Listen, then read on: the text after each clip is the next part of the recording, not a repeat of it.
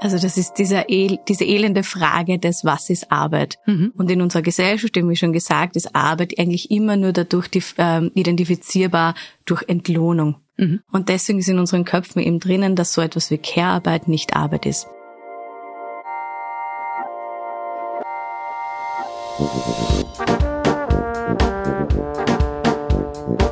Kinder sind super. Kinder sind so süß. Wir würden alles für sie geben.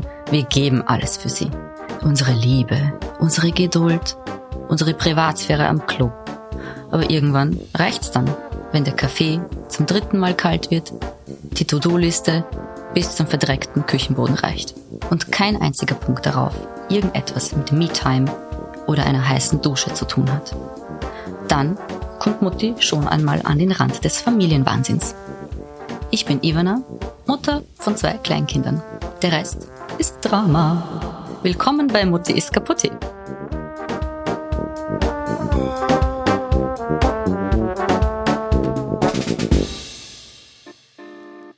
Es rattert, es rattert und hört nicht auf. Seit Stunden. Ich höre meine Gedanken. Es ist wie im Schleudergang der Waschmaschine. Und ich höre nicht auf zu denken, zu planen, zu organisieren im Archiv meiner Gedanken nach vergessenen Notizen zu kramen. Habe ich ihren alles gedacht? Und es rattert immer weiter. Bis die Augen dann endlich um ein Uhr nachts zufallen. Nur mit Hilfe von zwei Shots Passedan, um herunterzufahren. Oh Gott, Augen wieder auf. Der Schulfotograf kommt ja morgen, komplett vergessen. Okay, gut, dann eben nochmal raus aus dem Bett. Schnell die Minibeine von meiner Schulter weggeschoben und noch ein feines Hemd bügeln für den Fünfjährigen. Alles klar, auch erledigt. Die Augen dürfen endlich bis zum nächsten Morgen in wenigen Stunden zubleiben. Der Balldrehen katapultiert mich direkt in den Tiefschlaf. Mein letzter Gedanke nach dieser Last-Minute-Bügelaktion. Warum hab wieder bloß ich daran gedacht? Warum muss immer ich an alles denken? Wieder musste ich. Schon wieder ich, ich und ich. Ich die Arzttermine, ich die Playdates, ich die Geburtstage der eigenen Kinder und die Geburtstage, wo meine Kinder eingeladen werden. Einladung als WhatsApp-Nachricht beantworten. Ja, kommen gerne. Ach, leider sind am Wochenende verplant. Wie schade. Natürlich bekomme ich die Nachricht. Von der anderen Mutti. Hm? Termin eingetragen. Daran denken, dass er stattfindet. Daran denken, ein Geschenk zu besorgen. Es zu bestellen natürlich, ausschließlich zu bestellen. Ich gehe für solche Erledigungen nicht mehr aus dem Haus. Und immer mit Eintageslieferoption das Geschenk einpacken, eine nette Karte schreiben, zumindest, damit die Eltern des beschenkten Kindes wissen, das da, das kommt von mir, ja? Ich habe mir mehr Gedanken dazu gemacht, als meine Zeit es erlaubt hätte. Eine wertschätzende Dankes-WhatsApp wäre wirklich super. Vielen Dank. Das Kind zum Kindergeburtstag mitbegleiten. Dort drei Stunden meines Lebens mit Prosecco, Crackern und anderen Eltern verbringen. Ich korrigiere mit Müttern. Die Väter haben in einem solchen Event am Nachmittag, am Samstag erstaunlich oft Besseres zu tun. Ich war seit Jahresbeginn auf einer Erwachsenenveranstaltung. Ansonsten war ich das Plus One meiner Söhne auf bis dato zwölf Kindermotto-Partys. Warum immer bloß ich? Es ist ja nicht so, als wäre ein Geschenk zu besorgen oder andere Erledigungen als Einzelevents so unmöglich umsetzbar. Im Mutterkindpass zu blättern, wann der nächste Impftermin fällig ist, Brot fürs Frühstück besorgen, die Sonnencreme für den Strandurlaub mitzubestellen. Tja, was ist denn schon dabei? Das bisschen Haushalt macht sich ja auch von alleine, sagt der Mann in einem Lied. Und auch ganz viele andere. Meiner traut sich das auch manchmal zu sagen.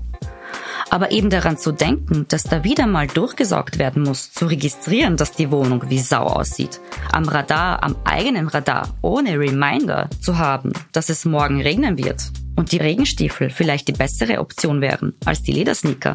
Darum geht's nämlich. Daran zu denken, huch, in drei Monaten wird der Junge ja fünf. Ja, was machen wir denn da? Wie feiern wir denn? Und wer soll kommen?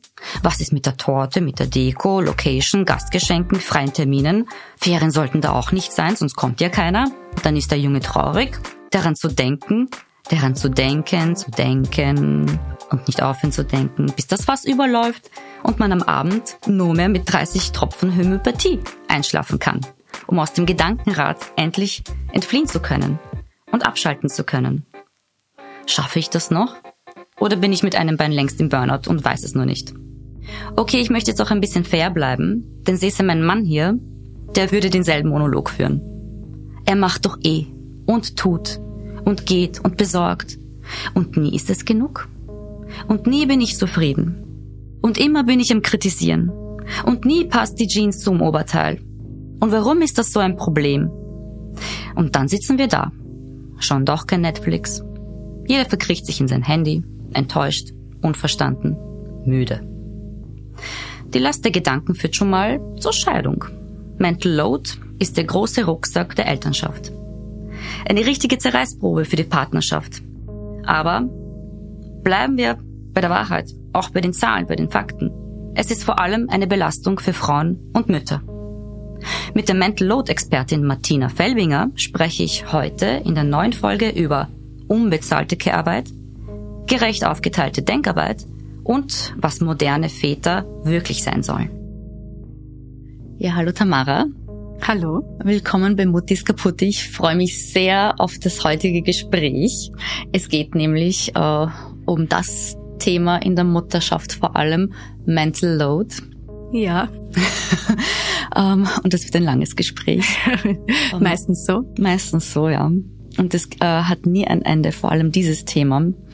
Ähm, Mental Load kurz äh, beschrieben. Die unsichtbare Last, die Last des Organisierens, des Denkens, des Kümmerns. Ist das so kurz ähm, beschrieben, was Mental Load ausmacht? Ja, genau.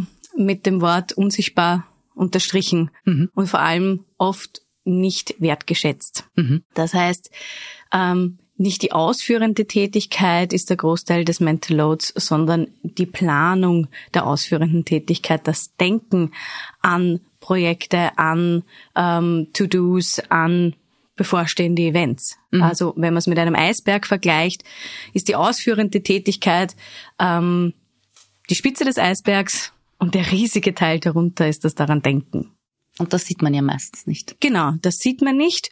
Und das äh, große Problem ist, das sehen oft auch ähm, sehr nahe Bezugspersonen, wie zum Beispiel der Partner oder die Partnerin, auch nicht. Mhm. Ähm, du bist der Gründerin und Obfrau des Vereins Femina. Genau. Du bist Sozialberaterin, Sozialpädagogin und Sexualpädagogin. Genau. Und äh, in deiner Rolle als äh, Supervisorin begleitest und berätst du Frauen vor allem im Bereich Beziehung, Selbstwert Burnout und Mental Load. Ganz genau. Und da vor allem sehr viele Mütter. Ja. Ist Mental Load ein Mütterthema? Ähm, jein. Also ähm, das, der Begriff Burnout, den mhm. gibt's ja schon lange, lange. Den gibt's ja schon lange, vor allem in der Erwerbsarbeit und da hat er auch schon politische Relevanz erreicht. Also Klassische Managerkrankheit, oder? Absolut, genau, ja. Ähm, wobei man sagen muss, im Sozialbereich weit, weit verbreitet. Also mhm. ich komme ursprünglich aus dem Sozialbereich, Sozial- und Gesundheitsbereich, ähm, bin, so, habe lange Zeit als Pädagogin und Sozialarbeiterin gearbeitet. Also da ist ähm, sehr, sehr viele Teams sind davon Langzeitkrankenständen betroffen, die Burnout betreffen. Auch ein anderes Thema, aber auch ein sehr unsichtbares, nämlich nicht nur Großmanager sind davon betroffen, sondern sehr, sehr viele Menschen, die im Sozial- und Gesundheitsbereich arbeiten. Aber da ist es eben schon Thema. Es gibt auch die Möglichkeit von Langzeitkrankenständen, es gibt die Möglichkeit von Kuren, von Rehas, von Erholungs, ähm, also auch von medizinischen Erholungsmöglichkeiten für die Menschen. Und im Bereich der Care-Arbeit ist das aber noch kein Begriff. Also niemand redet äh, oder hat sehr lange nicht geredet vom Burnout der Mutter oder der Person, die Care-Arbeit leistet. Und da war dieser Begriff ähm, Mental Load, finde ich, ähm, herausragend und hat so viele Aha-Momente geliefert, mir wie auch vielen meiner bekannten Freundinnen und Frauen, mit denen ich arbeite oder denen ich den Begriff zum ersten Mal präsentiere und der führt mich dann weiterhin zum Thema Burnout-Prävention, ganz klar, weil ich kann ähm, Care-Arbeit in jeder Facette mit Lohnarbeit vergleichen. Aber der große Unterschied ist, ähm, Care-Arbeit wird nicht wertgeschätzt und das auch nicht einmal äh, entlohnt. Also Wertschätzung kann ja auch monetär sein und nicht einmal das findet bei äh, Care-Arbeit statt. Mhm. Care-Arbeit, also eine äh, Arbeit, in der man sich kümmert genau. um alles um alle. Ja. Was fällt da alles darunter? Vieles ist ja für vor allem Mütter vielleicht auch so selbstverständlich, als dass man es vielleicht auch nicht so ähm, äh, wirklich äh, als solches erkennen kann. Mhm. So sagen kann, okay, das ist eigentlich jetzt wirklich harte Arbeit und gar nicht so selbstverständlich und auch nicht so ein natürlicher Teil meiner Rolle als, als Mutter. Wie kommt man dazu, mhm. das auch zu erkennen? Also das ist dieser El diese elende Frage des, was ist Arbeit? Mhm. Und in unserer Gesellschaft, wie schon gesagt, ist Arbeit eigentlich immer nur dadurch äh, identifizierbar durch Entlohnung. Mhm. Und deswegen ist in unseren Köpfen eben drinnen, dass so etwas wie Care-Arbeit nicht Arbeit ist. Darunter fällt, also ich glaube, die Liste ist elendslang, aber darunter fällt Betreuung der Kinder, Betreuung pflegender Angehöriger, zu pflegender Angehöriger. Ähm, riesiges Thema. Ein ganz riesiges Thema. Ähm, Haushalt natürlich, Organisation von Geburtstagen, Organisation von Urlauben, äh, Organisation von Geschenken, oh Gott, Weihnachten, Ostern. Ähm, aber auch das Denken an das Wohlbefinden aller Familienmitglieder. Das heißt, wem geht's gerade nicht so gut? Was kann man tun, damit es besser wird? Ähm, wenn man an Kinder denkt, das Thema trocken werden, was braucht sie für ähm, Jahreszeitenwechsel, in dem wir uns gerade befinden, ist Kleidung noch passend, braucht es neue Kleidung, wo kommt diese Kleidung her, was wieder viel finanzielles und wirtschaftliches eigentlich auch bedeutet. Im Grunde ist es eine Managertätigkeit und zwar eine hochprofessionelle Managertätigkeit.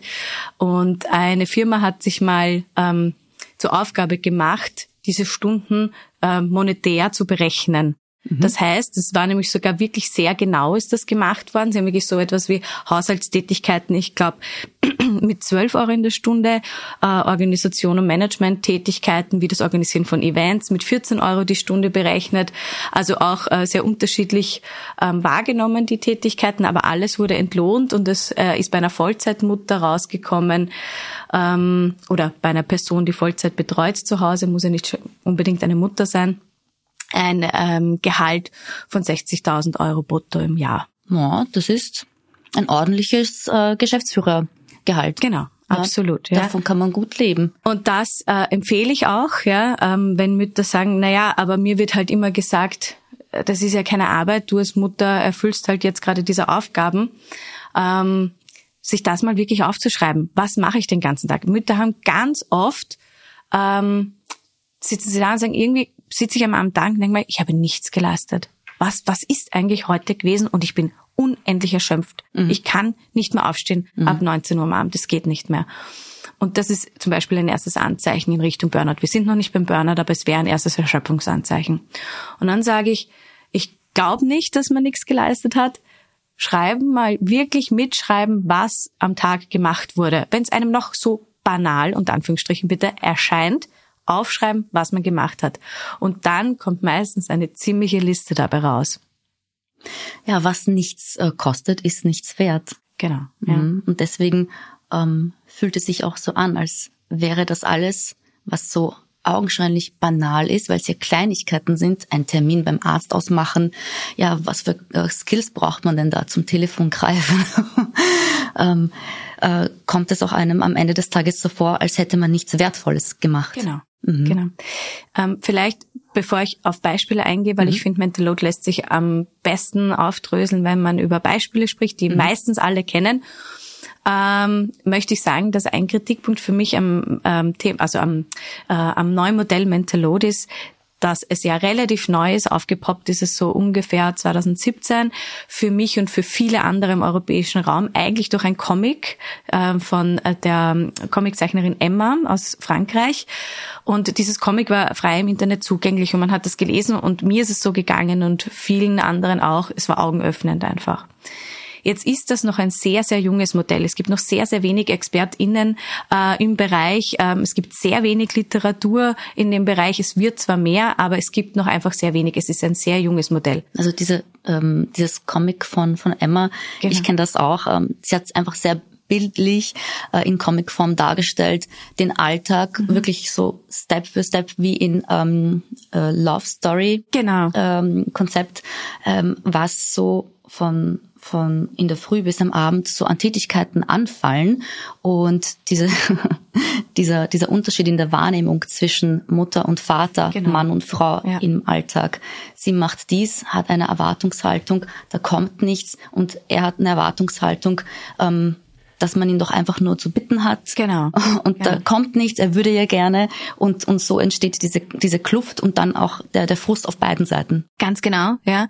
Und auch die äh, AutorInnen, die ich gelesen habe und von denen ich weiß, leben in heterosexuellen äh, Beziehungen. Das ist auch meine Kritik am Modell, dass es noch sehr binär auf heterosexuellen Beziehungen fungiert. Es gibt sehr, also es gibt überhaupt sehr wenig Wissenschaftlichkeit dazu. Es gibt eigentlich nur Erfahrungswerte und äh, Beratungstools und auf der Handlungsebene, die toll sind und die ich sehr, sehr wichtig finde. Aber es gibt sehr wenig Wissenschaftlichkeit dazu noch und es gibt eben sehr wenig Diversität in diesem Modell. Das heißt, im Grunde glaube ich, ist Mental Load ein riesiges Thema in gleichgeschlechtlichen Beziehungen. Es ist ein riesiges Thema für Alleinerzieherinnen. Ich mhm. glaube, es ist ein riesiges kulturelles Thema. Mhm. Und da ist es einfach noch so, dass es zu wenig gibt. Das heißt, die Beispiele, die ich jetzt bringe, auch aus meiner Praxis, sind sehr heteronormativ mhm. auf ähm, meist weiße heterosexuelle Beziehungen bezogen. Das möchte ich gleich vorausschicken, ist aber auch gleichzeitig eine große Kritik, da es da einfach noch zu wenig gibt. Mhm. Mental Load ist ein junger Begriff. Viele, ähm, vor allem Mütter, haben jetzt endlich einen Begriff, der genau das beschreibt, ähm, womit sie sich äh, tagtäglich herumschlagen, was, was sie quält, was, äh, was so erdrückend ist. Mhm. Diese Liste oder ähm, das Gefühl zu haben, sich für diese Liste verantwortlich zu fühlen, ist sehr oft erlernt und anerzogen und ähm, entspricht einem, einem Rollenbild. Genau. Danke, Patriarchat. Mhm. Also das ist garantiert etwas, das ist auch in der, also das ist auch etwas, was schon relativ gut erforscht ist, dass Menschen sich ähm, man sagt immer, es gibt Mama- und Papakinder und ganz egal, als was man sich selbst bezeichnen würde, mhm. man orientiert sich unterbewusst immer an der gleichgeschlechtlichen Bezugsperson, mit der mhm. man am meisten Zeit verbracht hat. Mhm. Äh, jetzt wäre die erste Übung mal ähm, ganz banale Alltagstätigkeiten aufzuzählen im, im, Kopf oder vielleicht sogar aufzuschreiben und mal zu überlegen, hat das damals meine Mutter oder hat das damals mein Vater ähm, erledigt. Äh, in den allermeisten Fällen, in allen meinen Kursen, wenn ich diese Übung mache, mhm kommt da sehr klar ähm, zum Ausdruck, dass die Mutter mehr dieser Tätigkeiten übernommen hat. Ähm, das lernen wir natürlich, das sehen wir natürlich und das macht was in uns und das macht nur nicht was in uns als Frau, sondern das macht auch mit den Männern was, mit denen wir eine Beziehung eingehen. Mhm. Und dann kommt es oft äh, zu einer Konfliktproblematik, weil viele Männer, mit denen wir heute in einer Beziehung sind, sind ja eh schon viel weiter. Und ich meine das gar nicht ironisch. Das ist so. Sie sind meistens schon viel weiter als ihre Männer, verstehen schon mehr, hören ihren Frauen mehr zu, tun auch schon mehr. Ah, und das hat sich auch bei ihnen festgesetzt. Jetzt ist dieser Mann vielleicht in der Position und sagt, ich mache eh schon tausendmal mehr als mein Vater. Und es reicht immer noch nicht. Das kann auch super verletzend sein. Ja, mhm. und in einem kompletten Unverständnis enden. Das führt natürlich wieder zu einem wahnsinnigen Konflikt. Ähm, weil es hier wirklich um Sozialisation geht, um Dinge, die ganz tief drinnen sind. Und wenn Paare in dieser Situation schon gelandet sind, mhm. in diesem Konflikt, wo es um ganz viel innere Verletzung geht, mhm. um Grundfeste, die erschüttert sind, ähm, dann äh, würde ich wirklich schon in Richtung Paartherapie beraten, ähm, weil in einer Mental Load Beratung kann ich im Grunde ja nur ähm, ein Pflaster drauf tun und versuchen, das zu kitten, ähm, was schon da ist. Wenn die Wunde zu tief ist, ist es einfach ganz, ganz schwierig, hier noch was gut zu machen. Mhm. Mental Load Beratung ist einfach sehr handlungsbezogene Arbeit. Das ist keine Therapie. Das ist, wir wollen im Alltag akut schaffen, dass es besser wird. Genau. Akute Präven ja, Prävention, Intervention. Intervention in dem Fall. Mhm. Prävention wäre toll. Zum Beispiel, ich fände es großartig, ein schöner Wunschtraum, ähm, wenn in ähm, der Eltern-Kind-Pass hoffentlich bald Beratung, äh, also eine Beratung verpflichtend wäre zum Beispiel mhm. auch neben den äh, Ultraschalluntersuchungen und das eine Mentalot-Beratung wäre, weil das wäre großartigste Prävention, wenn werdende Eltern nämlich hier in dem Fall egal ob gleichgeschlechtlich, egal ob heterosexuell, egal welche Kultur, eine Beratung zum Thema, was tut sich eigentlich, wenn das Kind dann auf der Welt ist, ja? Und das kann zwei, dreimal sein, finanziert natürlich durch den Staat. Das wäre super tolle Prävention. Ich mache eben im meisten Fall nur Intervention, weil die Paare ja eben kommen, wenn ein Problem da ist. Welche Probleme sind das dann meistens, wenn die Paare zu dir kommen? Super, super tolle Verletztheit und wahnsinnige Erschöpfung. Mhm. Ja, sehr viel Wut auf beiden Seiten, mhm. viel mehr auf Seiten der Frau, so warum tu mhm. da nichts, mhm. ja. Und dann geht's wirklich einmal um zu schauen, okay, wo können wir akut Linderung schaffen? Was kann man tun? Und du hast vor Kindergeburtstage angesprochen, das ist, finde ich, ein großartiges Beispiel. Ich arbeite dann immer, egal ob ich mit dem Paar oder nur mit der Frau arbeite, an dem Satz, der Perfektionismus ist der Tod des Glücks. In dem Fall ähm, nehmen wir die Kindergeburtstagsparty. Mhm. Ja, ähm, da passiert ja auch was in uns, indem wir uns ständig in einem Vergleich bewegen. Social Media, danke. Ja, wir sehen, was für großartige Torten, Geburtstage, Luftballonbögen, Themen, ähm, Partys da veranstaltet werden und wir denken, puh, ich habe überhaupt keine Idee. Jetzt wird mein Kind, ich sage jetzt irgendwas drei, ja, und ich habe keine Ahnung, was ich tun soll.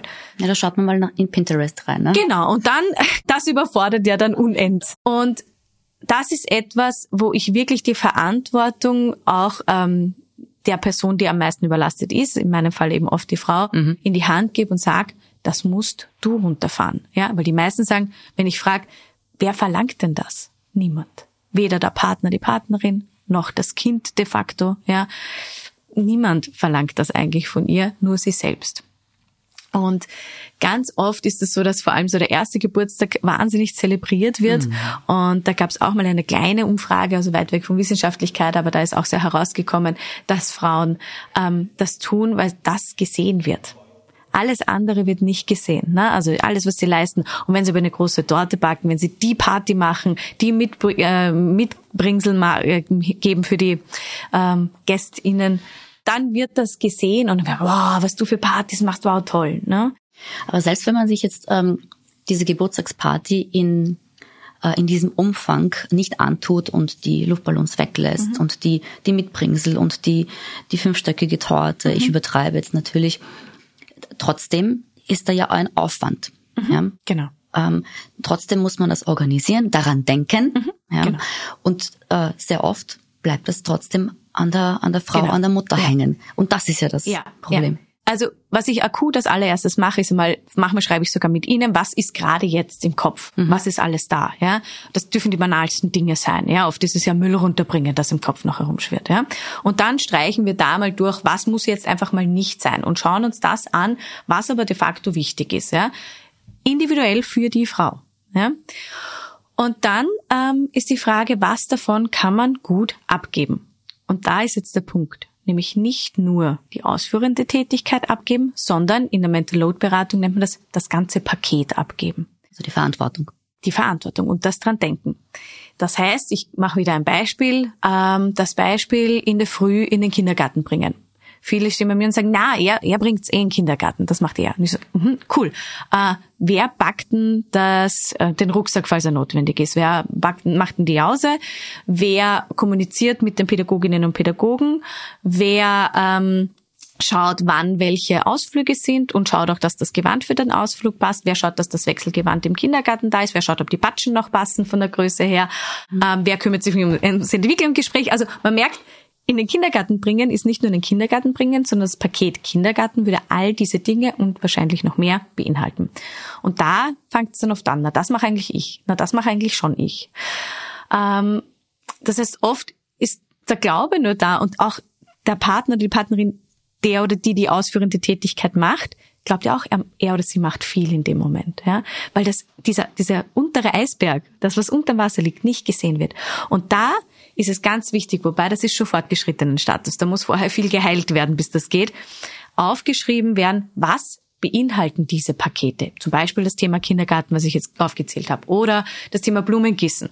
Blumengießen-Paket würde beinhalten zu schauen, ob die Blumen umgetopft werden müssen, Erde kaufen, äh, schauen, ob das Licht noch passt. Also alles, was dazugehört. Also oft, oftmals ist die Liste viel größer, als, ähm, als sie als auf der, auf der Liste drauf ist. Genau, genau. Und das müssen Paare gemeinsam wirklich sich anschauen. Und das ist ein bisschen fies, mhm. weil das muss man dann machen, wenn es einem gerade gut geht miteinander. Jetzt haben Eltern sehr wenig Zeit mhm. und oft sehr wenig Zeit, in denen es ihnen wirklich gut geht miteinander. Jetzt will man sich mhm. genau in der Zeit nicht mit dem Mental Load oder mit den Paketen beschäftigen. Deswegen braucht das oft ganz lange, bis sie überhaupt zu diesem, diesen Schritt wagen, das zu tun. Wenn sie jetzt diese Pakete geschnürt haben, geht es darum, diese Pakete abzugeben und dann kommt immer das, also das habe ich fast immer, wenn es schon sehr eingefahren ist, aber sie lasst mich ja nicht. Sie lasst mich ja nicht auf meine Weise machen. Ich mach's ja eh. Und dann geht's ganz. Und es ist nie genug, was genau, ich mache. Genau, es ist nie genug, was ich mache und es, ähm, da stand streiten wir immer, ja, mhm. weil ich die falsche Haube verwende oder weil ich ähm, die falschen Schuhe anziehe. Und die Frau oder die Person, die sich vorher mehr gekümmert hat, denkt sich halt, okay, wie wie, wie unsinnig ist es, jetzt die grüne Haube zu nehmen, weil es ist ja bitterkalt und die grüne Haube ist viel zu dünn. Ne? Es ist ja logisch, dass man jetzt die lila Haube nimmt. Das klingt total banal, aber ich schwöre dir, das sind Trennungsgründe. Ähm, ich habe einmal einen Artikel gelesen in einem Buch Trennungsgrund äh, Biomüll, ja, mhm. weil einfach der Müll nie runtergetragen wird und das einfach bitter ist und wenn man sich drei Jahre lang um den Biomüll streitet, dann ist es irgendwann äh, nicht mehr ertragbar. Und jetzt geht es darum, dieses Vertrauen in den Partner auch wirklich zu leben. Und dann braucht es einfach gegenseitigen Respekt und, und das ist das wichtigste Wort dieses ganzen Gesprächs, Wertschätzung. Mhm. Die Person, die Dinge neu übernimmt, muss wertschätzen, was bis jetzt geleistet wurde. Gehen wir wieder in die Erwerbsarbeit. Wenn ich einen, ein Projekt leite, das wichtigste, emotionalste, absolut größte Projekt, das ich in meinem Leben je geleitet habe, vielleicht drei Jahre lang. Und dann kommt eine Person und sagt, sie übernimmt jetzt diesen wichtigen Teilbereich und ich habe das aber immer anders gemacht, wird es mir schwerfallen, das einfach abzugeben. Auch in der Erwerbsarbeit. Und jetzt kommt da diese andere Person, macht's ganz anders. Man schaut dazu und denkt sich, oh mein Gott. Also weder in der Erwerbsarbeit ist das leicht und noch viel schwieriger in einer Familie. Und andersherum braucht die Person, die das bis jetzt gemacht hat, die Wertschätzung gegenüber der Person, äh, die das jetzt macht, dass da einfach eine gewisse Anlernzeit ist. Auch wieder wie in der Erwerbsarbeit. Ich kann Probezeit. nicht verlangen, genau, eine Probezeit. Ich kann nicht verlangen, dass die andere Person aus dem Nichts heraus weiß, wie das rennt. Was ich drei Jahre gemacht habe. Auch wenn es uns in dem Moment komplett logisch erscheint, muss ich der anderen Person respektvolle Anleitung geben und auch Raum für Fehler. Das ist okay. Und ich sage auch immer dazu, noch kein Kind ist erfroren, wenn es dreimal mit der falschen Haube in den Kindergarten gegangen ist. Ja, das ist wieder dieses Perfektionismus runterschrauben, einfach ganz, ganz wichtig. Ich fühle mich jetzt überhaupt nicht angesprochen. Ja. Aber ähm, wenn ich jetzt äh, ganz subjektiv aus der ähm, mütterlichen Perspektive ähm, sprechen darf, ähm, ich hatte auch keine drei Jahre, wo ich erst draufgekommen bin, dass ich vielleicht eine, eine grüne Haube verwenden soll, anstatt ähm, äh, die ohne ja. Äh, Futter. Ähm, ist ein bisschen unfair, oder? Es ist wahnsinnig unfair und das macht wahnsinnig wütend. Und da ist aber die Verantwortung definitiv nicht in der Beziehung und auch nicht beim Partner zu suchen, mhm. sondern leider im System und in der Politik. Und da sind wir im Grunde beim Patriarchat angekommen und bei einer unglaubliche Systemkritik, weil wenn mhm. unsere Kinderbetreuungsmodelle noch nach wie vor politisch so aufgebaut sind, dass Frauen halt vermehrt in die Kehrarbeit gehen und Männer aufgrund von finanziellen Gründen in der Erwerbsarbeit bleiben, dann ist das de facto ganz schlicht und einfach unfair. Mhm. Und ähm, das ist ja meistens der Fall, dass Väter aufgrund von finanziellen Gründen, weil sie meistens mehr verdienen, in der Erwerbsarbeit bleiben oder nur sehr kurz in eine Kinderbetreuung gehen. Also nur drei Prozent aller Väter gehen in Österreich in die Väterkarenz und nur ein Prozent von diesen drei Prozent geht äh, mehr als zwei Monate. Ja, mhm. Also das ist nichts, das ist gar nichts. Das ist traurig wenig. Ähm, das liegt wirklich an dem System ähm, das so unfaire Modelle hat. Also mhm. Also zum Beispiel in anderen europäischen Ländern, und das würde ich auch sehr begrüßen, mhm. äh, gibt es Modelle, wo beide also wo nicht einer Vollzeit zu Hause ist und der andere Vollzeit arbeitet, sondern wo beide Teilzeit arbeiten und praktisch die Differenz auf ein Vollzeitgehalt an beid, auf beide aufgestockt wird. Ja? Das heißt, beide sind in derselben Verantwortung, beide verlieren ein bisschen den Anschluss an die Erwerbsarbeit, aber nicht so massiv den Anschluss an die Erwerbsarbeit wie eine Frau, die zum Beispiel zwei Jahre voll zu Hause ist. Mhm. Ja? Ähm, kann man sagen, dass äh, mit der Geburt des ersten Kindes die Gleichberechtigung endet? Also es tut mir weh, aber ich muss fast sagen, ja. Also da spreche ich auch aus eigener Erfahrung und aus sehr vielen Gesprächen mit Freundinnen, Expertinnen, ähm, äh, Klientinnen, mhm. dass es einfach wirklich so ist, du kannst in der Beziehung, in der feministischsten Beziehung überhaupt sein, auf Augenhöhe leben, reisen, arbeiten und dann kommt das erste Kind und es ändert sich wirklich schlagartig. Ähm, erstens einmal brauchen einfach viele Frauen, um diese Rolle als Mutter reinzufinden. Das ist ja auch, viele empfinden das auch ein bisschen als Zwang, so dieses Hups, jetzt bin ich da und komme gar nicht mehr raus. Ähm, und dann ist man in unseren Breitengraden einfach wahnsinnig viel alleine. Das darf man auch nicht vergessen, wie viele Mütter alleine sind, wenn sie sich nicht wieder selbst darum kümmern, dass sie äh, Sozialkontakte haben.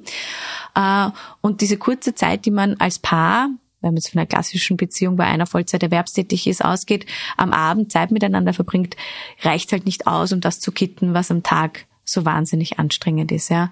Also in Deutschland ist ja jetzt äh, neu, dass der der Vater, der Partner nach ähm, der Geburt bezahlt äh, freigestellt bekommt, zehn oder zehn Tage oder zwei Wochen. Mhm.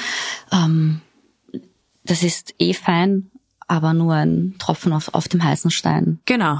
Genau, also der muss ich vielleicht auch sagen, also dieser Papa-Monat bei uns klingt ja großartig, ist aber eigentlich auch nur eine Farce, weil der wird einem hinten abgezogen. Hm. Das erklären einem sehr wenig Menschen vorher. Hm. Oder das wird in der Politik, in der Öffentlichkeit nicht erwähnt, dass das so ist.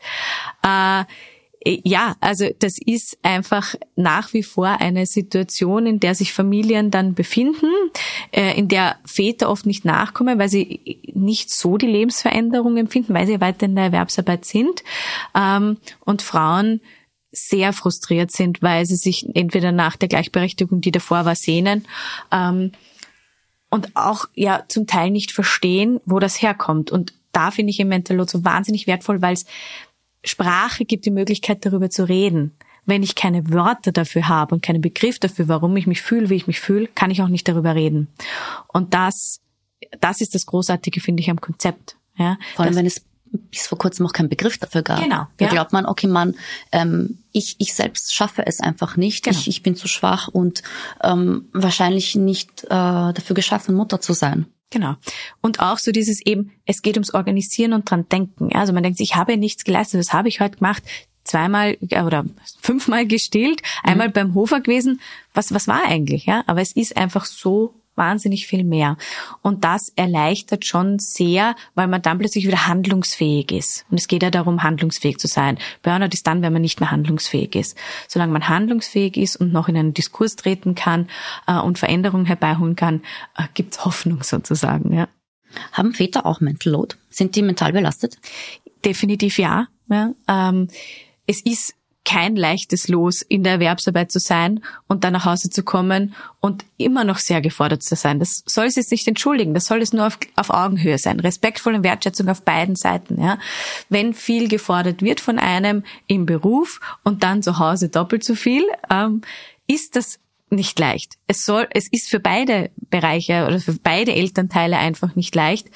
Ähm, auch da wieder, die Verantwortung liegt in der Politik und in Modellen, um es Familien zu ermöglichen, ohne zu zerbrechen, ein, zwei oder zwei oder drei Kinder zu bekommen.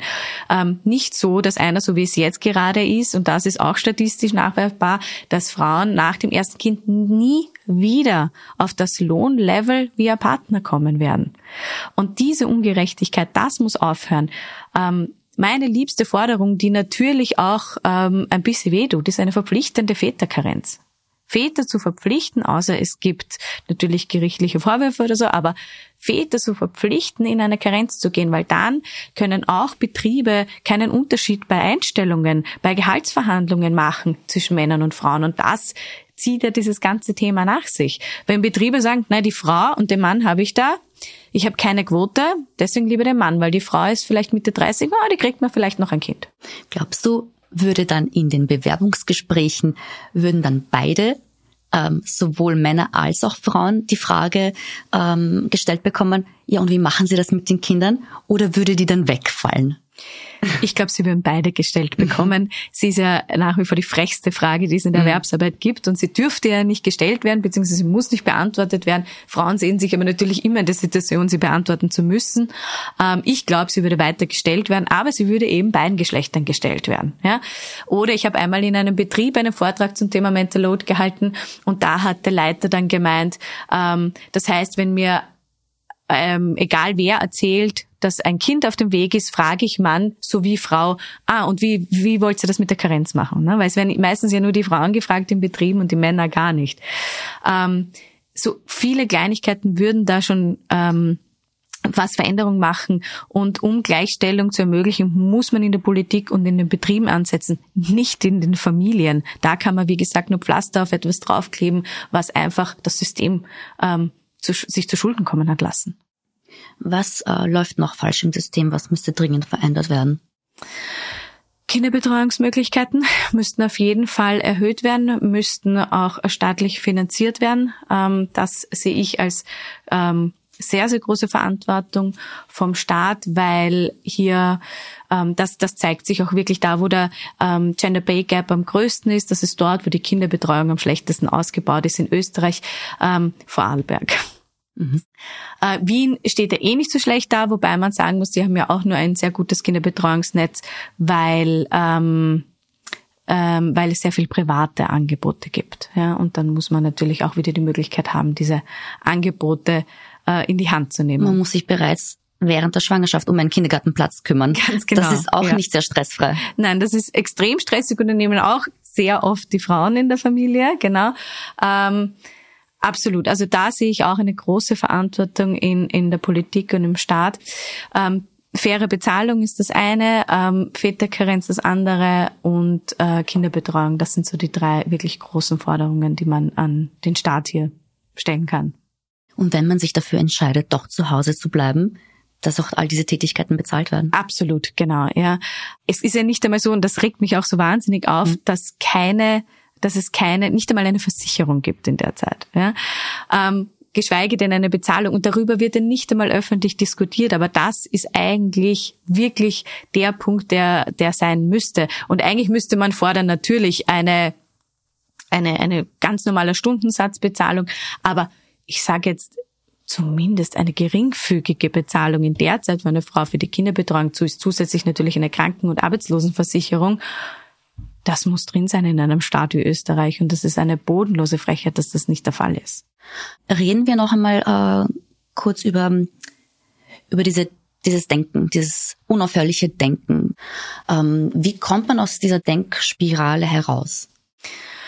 Äh, teilen, teilen, teilen. Ja, ähm, also ich habe auch Phasen gehabt äh, in meinem Leben, wo ich in der Nacht aufgewacht bin und mein Handy genommen habe und To-Do-Listen geschrieben habe. Mhm. Ähm, das ist grundsätzlich aufschreiben finde ich ein sehr gutes Tool, ja, damit es raus aus dem Kopf ist, damit man einfach in dem Moment jetzt nicht mehr dran denken muss. Ich konnte nur einschlafen wieder, wenn ich es aufgeschrieben habe. Aber natürlich ist es schon sehr krankheitswertig, wenn man in der Nacht To-Do-Listen schreibt. Ähm, dennoch ist der erste Schritt aufschreiben. Zweiter Schritt, diese Dinge unbedingt mit dem Partner, der Partnerin oder der Person, die einen unterstützen kann, teilen. Ja? Sagen, so, das steht jetzt gerade auf meiner Liste. Was streichen wir und was übernimmt wer?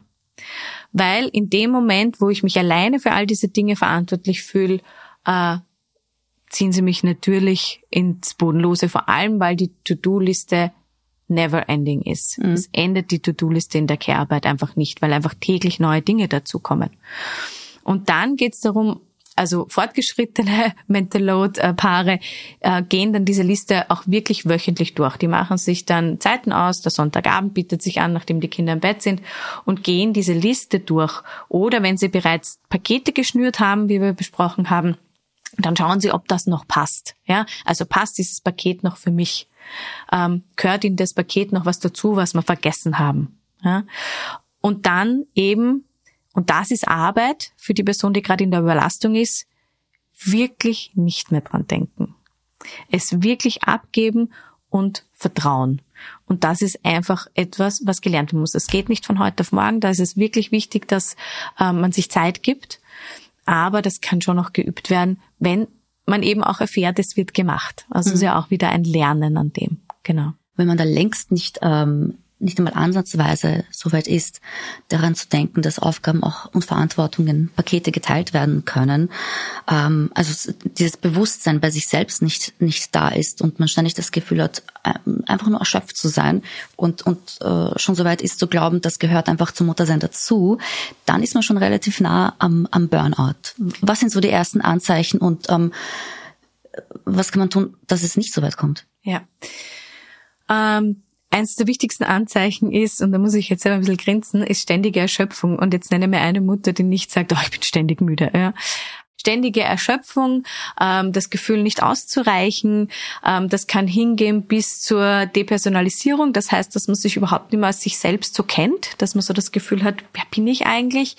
Ähm, das Einschränken sozialer Kontakte. Also hier sind auch einfach ist das soziale Umfeld gefordert. Ja, ähm, Großeltern, Freunde, Freundinnen, Bekannte, Arbeitskolleginnen, die einfach sehen, die, die meldet sich nicht mehr.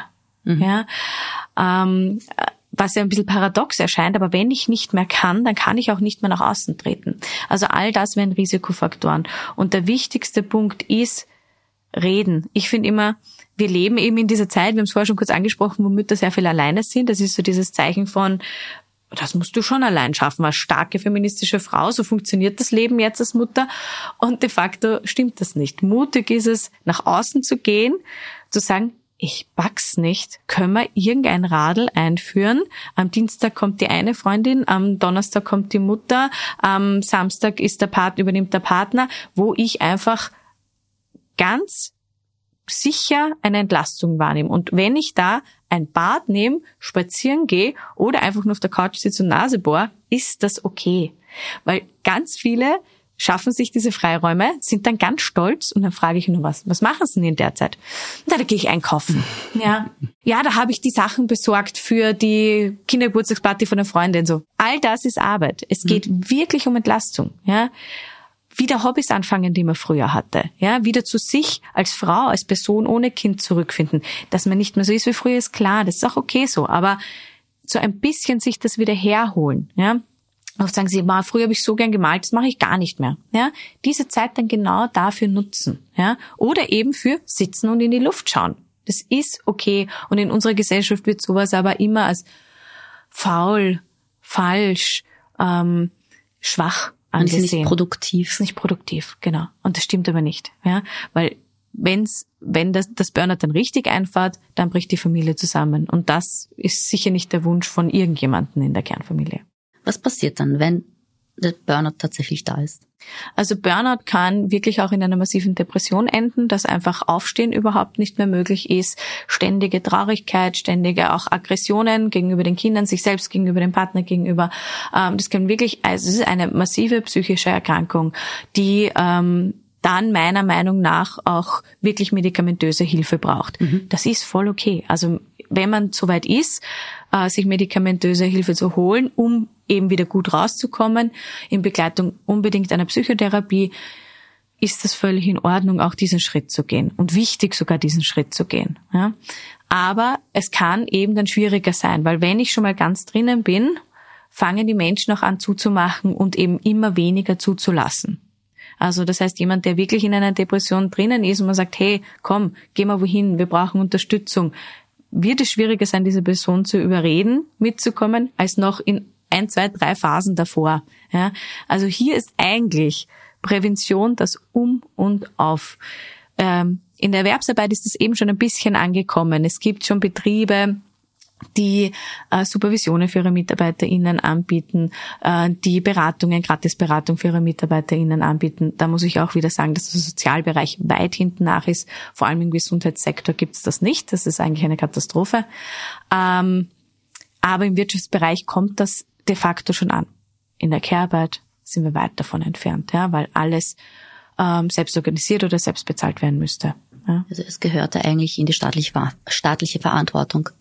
Klar, ja, natürlich. Also ich finde hier, dass der Staat und die Betriebe die größte Verantwortung tragen. Mhm. Ja, nicht die Mutter sollte in dem Moment, wo es ihr anfängt schlecht zu gehen, ähm, sich dann auch noch Gedanken machen, so wo wo gehe ich jetzt hin? Das ist wahnsinnig viel Arbeit neben Kind und Kegel, ähm, sondern man kann sich Modelle überlegen, wie im ersten Jahr gibt es zum Beispiel fünf äh, gratis Beratungseinheiten oder Therapieeinheiten für Mütter oder Eltern. Ja ähm, wo es eine Liste gibt, wo man einfach drauf zugreifen kann. Ja, also hier sind natürlich äh, Möglichkeiten da, aber sie werden nicht geschaffen. Mhm. Ist ähm, Burnout in der Mutterschaft, Elternschaft ein ein modernes Phänomen oder ähm, waren Mütter früher genauso fertig, nur wird einfach heute darüber ein bisschen gesprochen? Äh, ich glaube, dass es ein relativ modernes Phänomen ist, ähm, weil ähm, einfach sich unsere Welt verändert, weil Frauen mehr in der Erwerbsarbeit tätig sind und das ist ja auch gut und richtig so äh, und weniger es weniger familiäre Netzwerke gibt. Ja, also man kennt ja den Spruch, es braucht ein Dorf, um ein Kind zu erziehen. Das ist de facto wahr ähm, und wäre auch schön und gut so. Früher haben Familien einfach viel mehr Familienverbünden gelebt mhm. und ähm, dass eine Großmutter, Schwiegermutter, Schwiegervater einfach da war, war ähm, klarer, als das heute ist. Ähm, Familien, Familienverbände waren größer, ist auch in anderen Kulturen ganz anders, als das bei uns in Europa oder im Kerneuropa ist. Ähm, das ist bei uns einfach ein ganz anderes Familienbild, das ähm, sich in den letzten Jahren, Jahrzehnten einfach etabliert hat, nämlich das Bild der Kernfamilie, wo äh, ein oder zwei Kinder das Optimum sind, zwei sind eigentlich das Optimum. Ähm, und wer sagt das? die Gesellschaft. Ja, also das ist auch etwas, wo Frauen immer, ähm, das merke ich auch ganz oft, mit einem Kind super zufrieden sind. Aber es ist so, ein Kind ist kein Kind, das hört man ja ganz oft. Ähm, das tut was mit mit den Frauen, dann kriegen sie das zweite Kind und dann fahrt aber der Mental Load und das Burnout so dermaßen ein. Und es gibt dann den Begriff äh, Regretting Motherhood, mhm. ähm, die dann wirklich sagen, wenn ich das gewusst hätte, hätte ich, ich liebe meine Kinder, aber ich hätte diese Kinder nicht bekommen. Mhm. Ja, das ist auch ein ganz wichtiger Begriff, finde ich, in, in, im Zusammenhang von Mental Load und modernen mhm. Familienverhältnissen ist dieses Regretting Motherhood. Mhm. Also übersetzt, ich liebe meine Kinder, äh, aber ich, ich hasse die Mutterschaft. Genau, ja, es hat nichts damit zu tun, diese Kinder nicht jetzt akut zu lieben mhm. äh, und sie zum Sorgen und, und sie groß werden sehen zu wollen, sondern es ist einfach das System, das es Frauen in der Mutterschaft so wahnsinnig schwer macht. Ja? Und das dann einfach zu bereuen, diese Rolle, in die man da hineingeschmissen wurde. Die Rolle des Vaters. Wir reden die ganze Zeit über die Mutter ähm, und wir reden aber sehr oft über den modernen Vater. Mhm. Ähm, ist der moderne, also hört beim modernen Vater schon auf, ähm, nur weil er, weil er eh dabei sein möchte, sich bemühen möchte, aber nicht ähm, gelassen wird? Ich glaube, dass moderne Väter einfach auch noch sehr viel Nachholbedarf haben, was das Patriarchat ihnen auch angetan hat. Ja? Also was mir in dieser ganzen Debatte fehlt, sind die Männer, die schreien. Das fehlt mir wirklich, weil es ähm, gibt eine Handvoll Autoren, es gibt eine Handvoll Menschen, die vielleicht auf Männer, die auf Social Media das Thema Vaterschaft besprechen, wirklich sehr, sehr wenig und es gibt hunderte Mütter, die das tun. Und es gibt hunderte Feministinnen, egal ob sie Kinder haben oder nicht, die das Thema Mutterschaft und staatliche Ungerechtigkeiten aufdecken wollen. Mir fehlen die Männer, die hier schreien und sagen, ich will Zeit mit meinem Kind verbringen, verdammt nochmal. Warum werde ich gezwungen, keine Beziehung mit diesen Kindern aufzubauen, die ich, für die ich mich entschieden habe? Das fehlt mir einfach. Und ähm, das ist ganz sicher eine Patriarchatsdiskussion, weil ähm, wenn Männer sich mehr für das einsetzen würden, müssten sie auch viele Dinge aufgeben, wie gesellschaftliche Prestige, wie ähm, gutes Schrägstrich besseres Gehalt, wie Aufstiegsmöglichkeiten und ist gleich Macht. Es mhm. läuft immer darauf hinaus. Und das können die moderne, modernsten Männer sein, die sagen, klar, ich will Zeit mit meinem Kind verbringen. Ja, das sitzt so tief in uns Frauen wie auch in den Männern einfach drinnen. Diese Strukturen, die die letzten 100 Jahre einfach äh, ähm, regiert haben und in denen wir groß geworden sind. Und etwas herzugeben ist immer schwerer als etwas zu fordern, das man noch nicht hat. Ja, das soll keine Entschuldigung sein es fehlt mir wahnsinnig, diese, diese Empörung des Mannes auch, ähm, was diese Strukturen betrifft. Aber es ist so ein bisschen eine Erklärung, warum das langsamer geht als bei Frauen. Es braucht Rollenbilder. Es braucht neue Rollenbilder und es braucht vor allem neue Vorbilder. Mhm. Es braucht genauso wie wir das ja auch im Feminismus immer sagen, es braucht viel mehr Frauen in Führungspositionen, es braucht viel mehr Frauen in ähm, auch an äh, politischen Machtpositionen, damit Mädchen sehen, dass es überhaupt geht. Wenn ich nicht sehe, dass so etwas möglich ist, dann ist es erscheint es mir auch nicht erreichbar. Also es müssen schon herausragende Persönlichkeiten sein, dass das dann geht. Die gibt's Gott sei Dank aber natürlich nicht genug.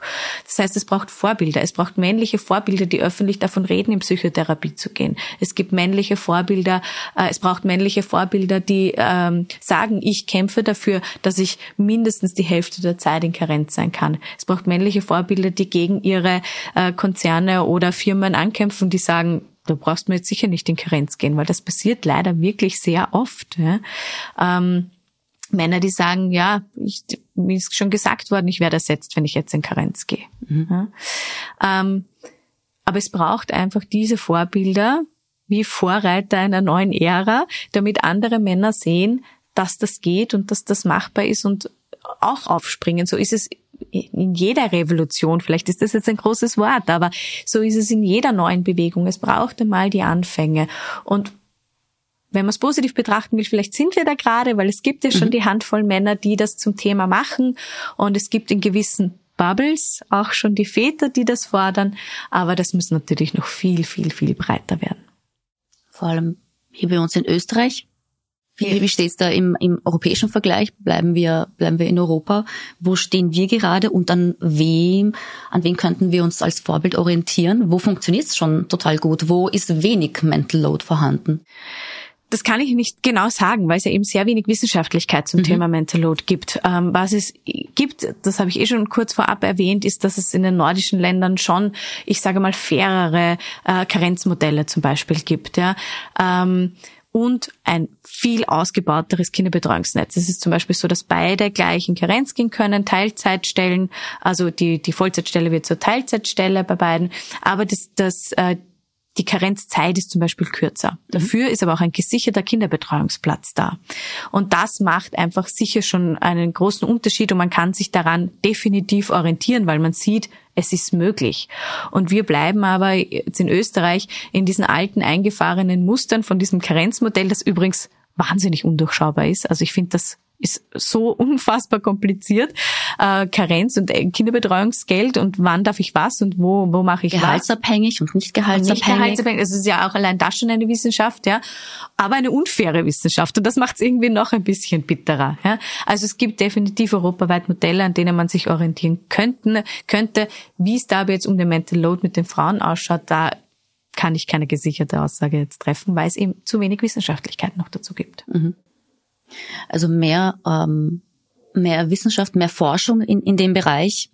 Es braucht sowieso eine Forderung, ist ja ganz klar, wenn man über Frauengesundheit redet, mhm. ähm, mehr Frauen gesundheitsbezogene Forschung gibt's mhm. ja auch fast gar nicht. Also mhm. da sind wir bei der Gendermedizin oder dem mhm. Gender Data Gap, äh, der ganz massiv ist, wo sehr, sehr viel Forschung, der Großteil der Forschung, gerade im medizinischen Bereich, wo halt psychische Gesundheit dazugehört, rein männlich ist. Mhm. Du bist ja selber Mama auch. Ja. Du hast äh, ein Kind. Mhm. Du hast dieses Thema für dich äh, in den letzten Jahren entdeckt, auch weil du Mutter geworden bist und selbst auch ähm, als Frau, als Mutter mit diesen Themen dann plötzlich konfrontiert ja, warst. Definitiv. Ähm, was war für dich so der Moment, der Eye-Opener, wo du gesagt hast, hey, ähm, da stimmt jetzt etwas überhaupt nicht und ich tappe da in etwas, ähm, was später so als Mental Load vielleicht mhm. definierbar ist? Ähm ja, also ich habe eigentlich diesen klassischen Mental Load Weg durchlaufen. Also es, es kam eben das Kind und das erste Jahr war definitiv unfassbar anstrengend, überraschend anstrengend. Ich wusste schon, ein Kind ist jetzt kein Honigschlecken, aber dass es so anstrengend wird, das hat mich dann doch überrascht. Ähm, es war so, dass mein Partner auch selbstständig ist, dass auch sehr viel nicht da war. Ähm, und die Erschöpfung immer größer geworden ist, die To-Do-Liste immer größer geworden ist im Kopf und ähm, ich tendiere dazu, ähm, das liegt an meiner Persönlichkeit, nicht in eine Traurigkeit zu fallen, sondern in eine Wut zu fallen. Das ist einfach eine Persönlichkeitsgeschichte und ich habe gemerkt, ich werde immer wütender und immer wütender und die Wut hat sich halt einerseits auf den Partner bezogen, andererseits auch auf das Kind, das nie schläft und es, es ging mir einfach nicht gut. Und mein Aha-Moment war wirklich dieses Comic. Also es war dann so, ähm, das zu lesen und zu sehen und zu verstehen, dass eben der Partner, wenn er sagt, hättest du es doch nur gesagt, einem ja wieder die Aufgabe gibt, es zu sagen.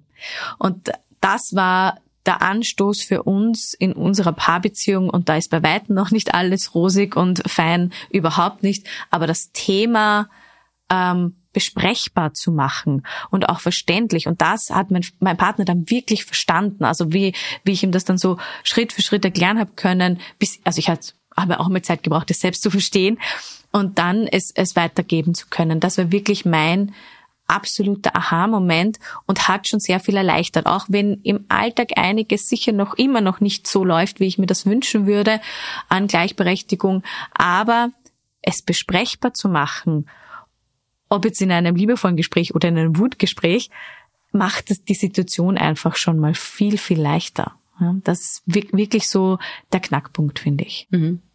Also tatsächlich ähm, sein Gefühl, dass da etwas nicht in Ordnung ist, wie es gerade läuft ähm, in der Familie, im, im Alltag mit dem Kind, äh, das auch zuzulassen und äh, auch zu diesem Gefühl zu stehen und zu sagen, das ist ein richtiges Gefühl.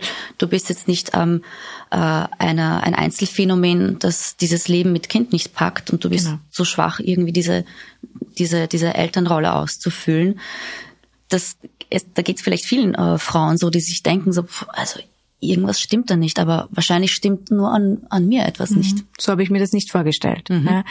Ähm, ich bin eine Verfechterin von Ehrlichkeit, was das angeht. Ähm, ich kenne keine perfekte Familie und diese Dinge auszusprechen heilt wiederum so viele andere. Und das heilt einem selber auch. Also das sage ich auch aus meiner Profession als Sozialarbeiterin und Pädagogin heraus.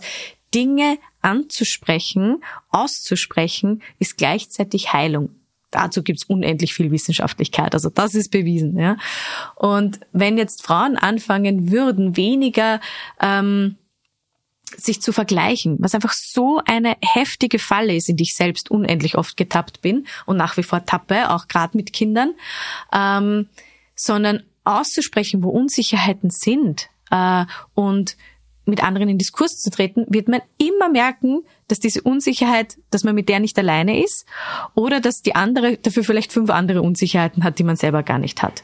Und sich dann nicht zu denken, haha, sondern sich gegenseitig zu stärken. Das ist das, was wir viel mehr tun sollten. Also viel solidarischer miteinander umgehen als Frauen, viel liebevoller, mit viel mehr Fürsorge, mit viel mehr Umarmen und hey, du packst das, du machst das super und du bist definitiv nicht alleine. Ja, genau dasselbe kann man auch den Partnern auch mal sagen. Die sollten eigentlich auch, nämlich eigentlich mit ihren Partnerinnen, aber auch miteinander viel mehr reden. Hm. Also wenn Väter, und das meine ich mit, es braucht Vorbilder, weil jetzt Vätergruppen gibt es, aber immer noch nicht weiten, bei Weitem noch nicht so viele wie bei ähm, wie es Müttergruppen gibt. Ähm, das wäre natürlich auch super heilsam. Ja, also das ist, wäre total gut und wichtig, wenn auch Väter miteinander reden und ehrlich genau diese Themen, die wir hier jetzt besprechen, nämlich, oh, ich bin total überlastet in der Arbeit und dann komme ich heim und dann fordert sie von mir auch noch hundertprozentige Gleichberechtigung. Pack ich nicht. Das darf auch mal gesagt werden, wenn es heilsam ist. Ja? Und wenn es natürlich in die richtige Richtung führt. Ja? Auch wenn es nicht okay ist zu erwarten, dass man jetzt nur lächelnde Familienmitglieder erwartet, sobald man in die ähm, in den Gang äh, tritt. Genau. Aber man darf es trotzdem aussprechen, dass dieser Wunsch da wäre. Definitiv, ja. Und ähm, es ist auch übrigens mal okay, wenn es eine Zeit lang nicht rund läuft. Ja, also das ist auch etwas, wo wo ich merke, dass Familien immer wieder einen Stress bekommen. Ja, wenn es gerade, ja, es ist seit Wochen schrecklich, sagen sie dann. Und ich sage, was sind Wochen auf Jahre? Es darf auch mal Kacke sein in einer Familie. Es darf auch mal Phasen geben, wo sich das Paar ein bisschen entfremdet, wenn man nachher wieder zueinander findet. Und es darf auch mal Phasen geben, wo einem Dinge am eigenen Kind ganz furchtbar aufregen, wenn man gut damit umgehen kann. Ja? Also im, in Kontakt mit dem Kind. Danach darf man sich wieder furchtbar über das Kind aufregen. Das ist legitim. Ja? Ähm, wenn wir das nicht machen, ich sage immer dazu, das ist absolut gesunde Psychohygiene, wenn ich mit einer Freundin beim Spritzer trinke und sage, mein Kind, ich hab back's in den letzten Sachen, in den letzten Wochen nicht. Oder mein Partner, ich back's in den letzten Wochen nicht. Das ist gut und gesund und es darf sein und es führt wieder dazu, dass mehr ehrlich miteinander gesprochen wird. Und entlastet auch diese Gedankengänge, oh, das ist ganz schrecklich, was ich denke. Genau. Ich bin ein ganz äh, furchtbarer Elternteil, ich bin eine ganz furchtbare Mutter, ich müsste meine Familie die ganze Zeit lieben. Genau. Und ein Plädoyer an alle, hört's auf, zusammenzuräumen, wenn ihr Freundinnen zu Besuch habt oder andere Mütter oder Spiele-Dates für die Kinder. Hört auf, vorher eure Wohnungen zusammenzuräumen. Es ist so schön und heilsam, in eine komplett normale, vielleicht chaotische Wohnung zu kommen, als Gästin, mit dem Kind vielleicht, und die Kinder dürfen einfach toben und man sieht, ah, gut, diese Wohnung schaut genauso aus wie meine Wohnung, ja? Wohnungen dürfen bitte unordentlich sein. Und Mütter und Väter dürfen wütend sein genau. und dürfen das aussprechen, weil dann geht's einem wieder besser und dann kann man auch wieder ein bisschen entladener darüber sprechen. Genau, und ehrlicher. Weil wenn die Wut einmal weg ist, dann ist es gut. Und es ist nie, auch für Paare nicht, auch nicht für Einzelpersonen, eine Schande, sich in einer derartig aufgeladenen Situation Hilfe zu holen. Also sei es jetzt eine Beratung, sei es eine Therapie, eine Paartherapie, eine Paarberatung. Ähm, das ist gut und gesund und sollte viel, viel mehr ähm, normalisiert werden. Liebe Tamara, ich danke dir für dieses ähm, so ehrliche, so heilbare Gespräch. Danke dir für die Einladung. Ich habe sehr oft so persönliche Aha-Momente erlebt und ähm, werde das gleich am Nachmittag und am Abend ähm, in die Praxis umsetzen, zu zweit, nachdem die Kinder schlafen. ja. ähm, und ähm, wir, wir könnten noch ewig über dieses Thema sprechen, ja. weil es einfach das Thema, das einen von Beginn weg als Eltern, als, als, ähm, als Paar, als äh, Mütter und Väter begleitet. Absolut, ja. ja, so ist es. Ich danke dir nochmal. Ich danke dir.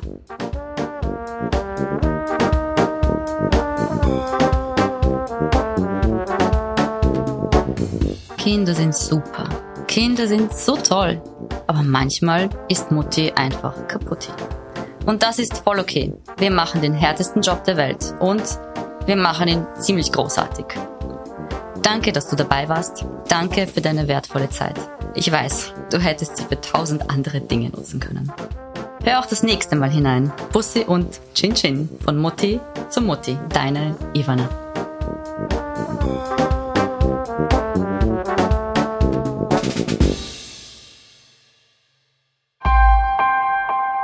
Missing Link